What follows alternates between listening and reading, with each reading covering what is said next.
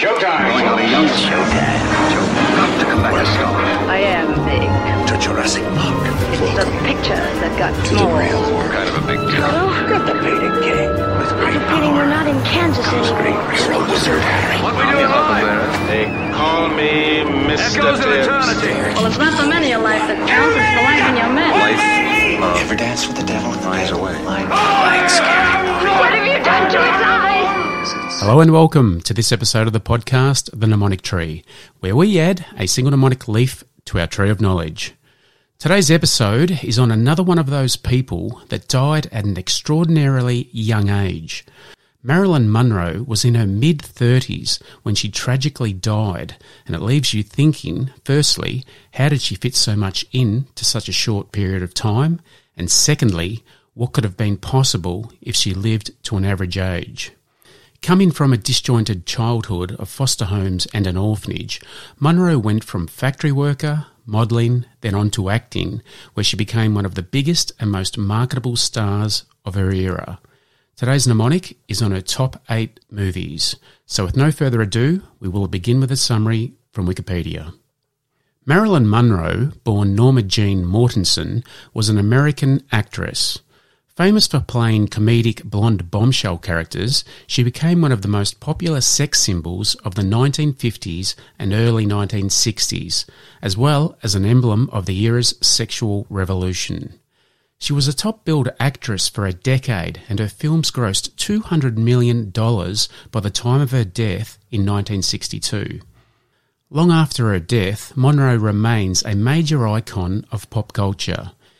In 1999, the American Film Institute ranked her sixth on their list of the greatest female screen legends from the golden age of Hollywood.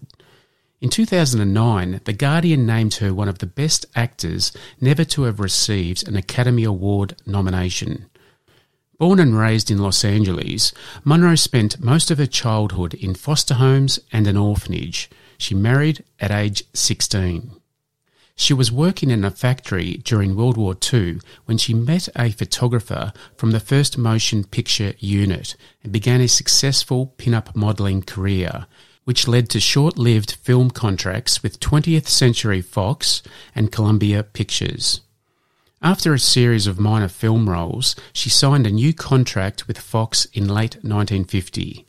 Over the next two years, she became a popular actress with roles in several comedies, including As Young as You Feel and Monkey Business, and in the dramas Clash by Night and Don't Bother to Knock.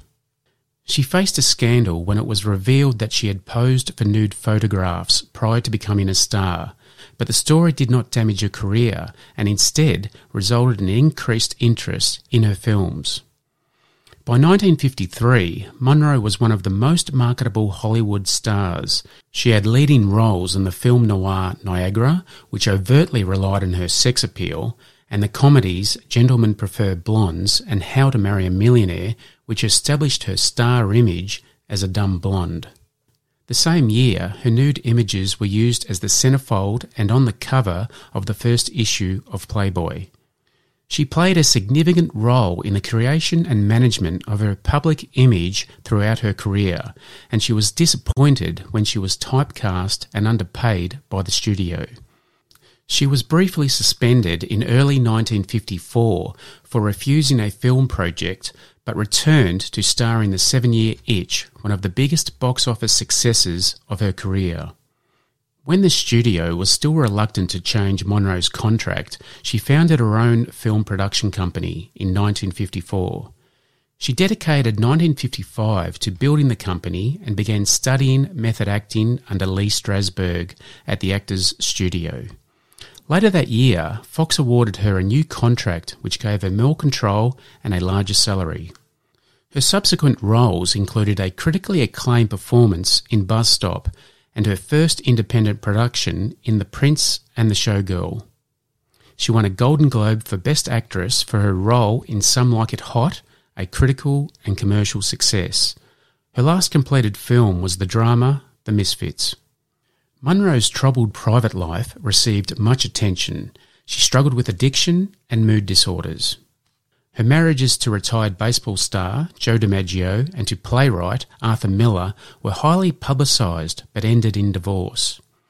On August 4, 1962, she died at the age of 36 from an overdose of barbiturates at her Los Angeles home. Her death was ruled a probable suicide. This now takes us on to today's mnemonic.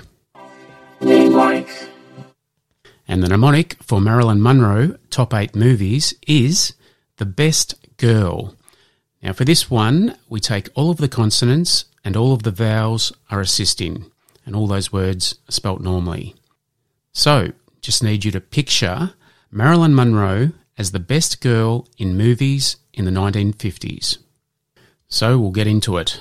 The, we take the T for The Misfits, the H, How to Marry a Millionaire, and E is assisting. Best, we take the B for bus stop, the E is assisting, the S, some like it hot, and the T, the seven year itch.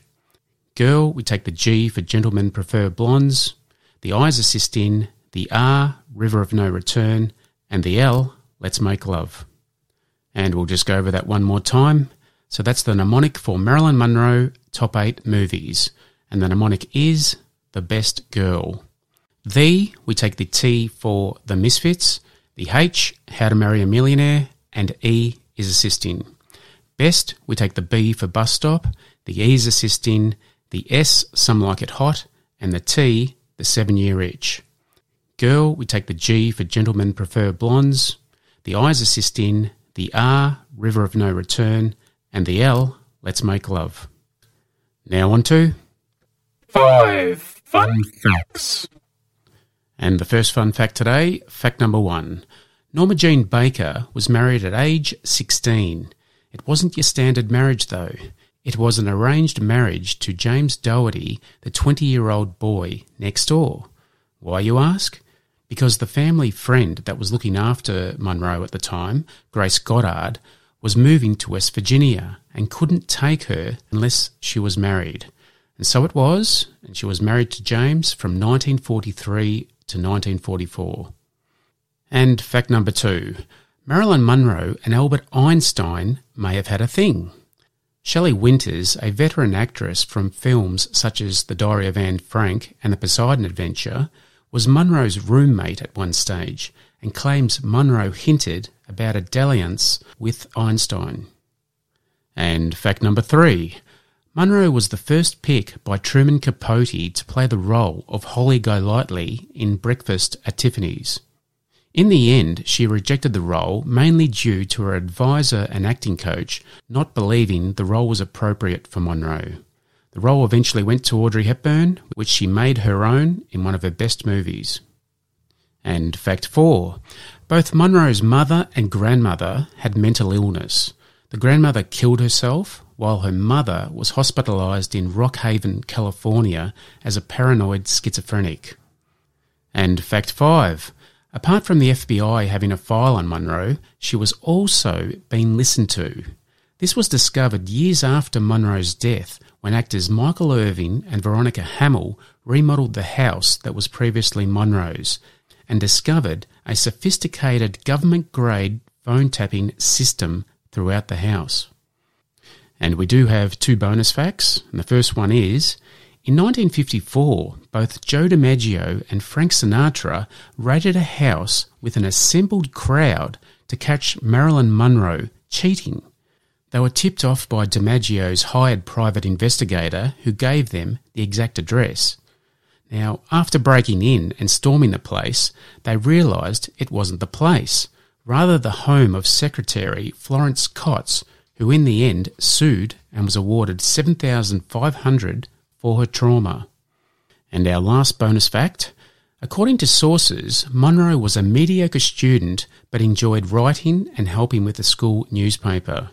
But apparently, one of Monroe's junior school teachers was suitably impressed with her astuteness, noting that when she asked the young Monroe to name two pronouns, Marilyn precociously replied, Who, me?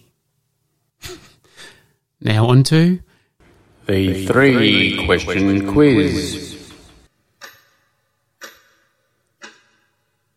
And the first question, question number one. Marilyn Monroe's first choice of stage name was what?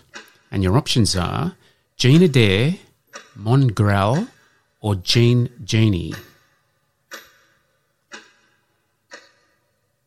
And the second question Which Marilyn Monroe co star said kissing her is like kissing Hitler? And again, your options are Frank Sinatra, Tony Curtis, or Clark Gable. And question number three. In 1958, who did Marilyn Monroe have a brief affair with? Your options are Mickey Rooney, Joseph Cotten, or Oliver Hardy. And we do have a bonus question, and that question is How old was Monroe when she died? And what year did she die? And for the year that she died, your options are 1952 or 1962. It's now time to recap that mnemonic. And the mnemonic for Marilyn Monroe top 8 movies is The Best Girl. For the, we take the T for The Misfits and the H for How to Marry a Millionaire. The E is assisting. Best, we take the B for Bus Stop. The E is assisting. The S, Some Like It Hot. And the T, The Seven Year Itch. Girl, we take the G for Gentlemen Prefer Blondes. The I is assisting. The R, River of No Return. And the L, Let's Make Love.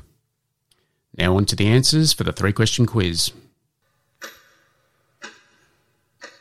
And the first question was Marilyn Monroe's first choice of stage name was what? And your options were Jean Adair, Mongrel, or Jean Genie. And Monroe's first choice of stage name was Jean Adair. And I hope no one fell for the first option, which was Mongrel. And question two Which Marilyn Monroe co star said Kissing her is like kissing Hitler. And your options were Frank Sinatra, Tony Curtis, or Clark Gable. And the co star that said kissing her is like kissing Hitler was Tony Curtis. And question three. In 1958, who did Marilyn Monroe have a brief affair with? And your options were Mickey Rooney, Joseph Cotten, or Oliver Hardy. And in 1958, Monroe had a brief affair with Mickey Rooney. And we do have a bonus question. That question is How old was Monroe when she died? And what year did she die? And your options for the year she died were 1952 or 1962.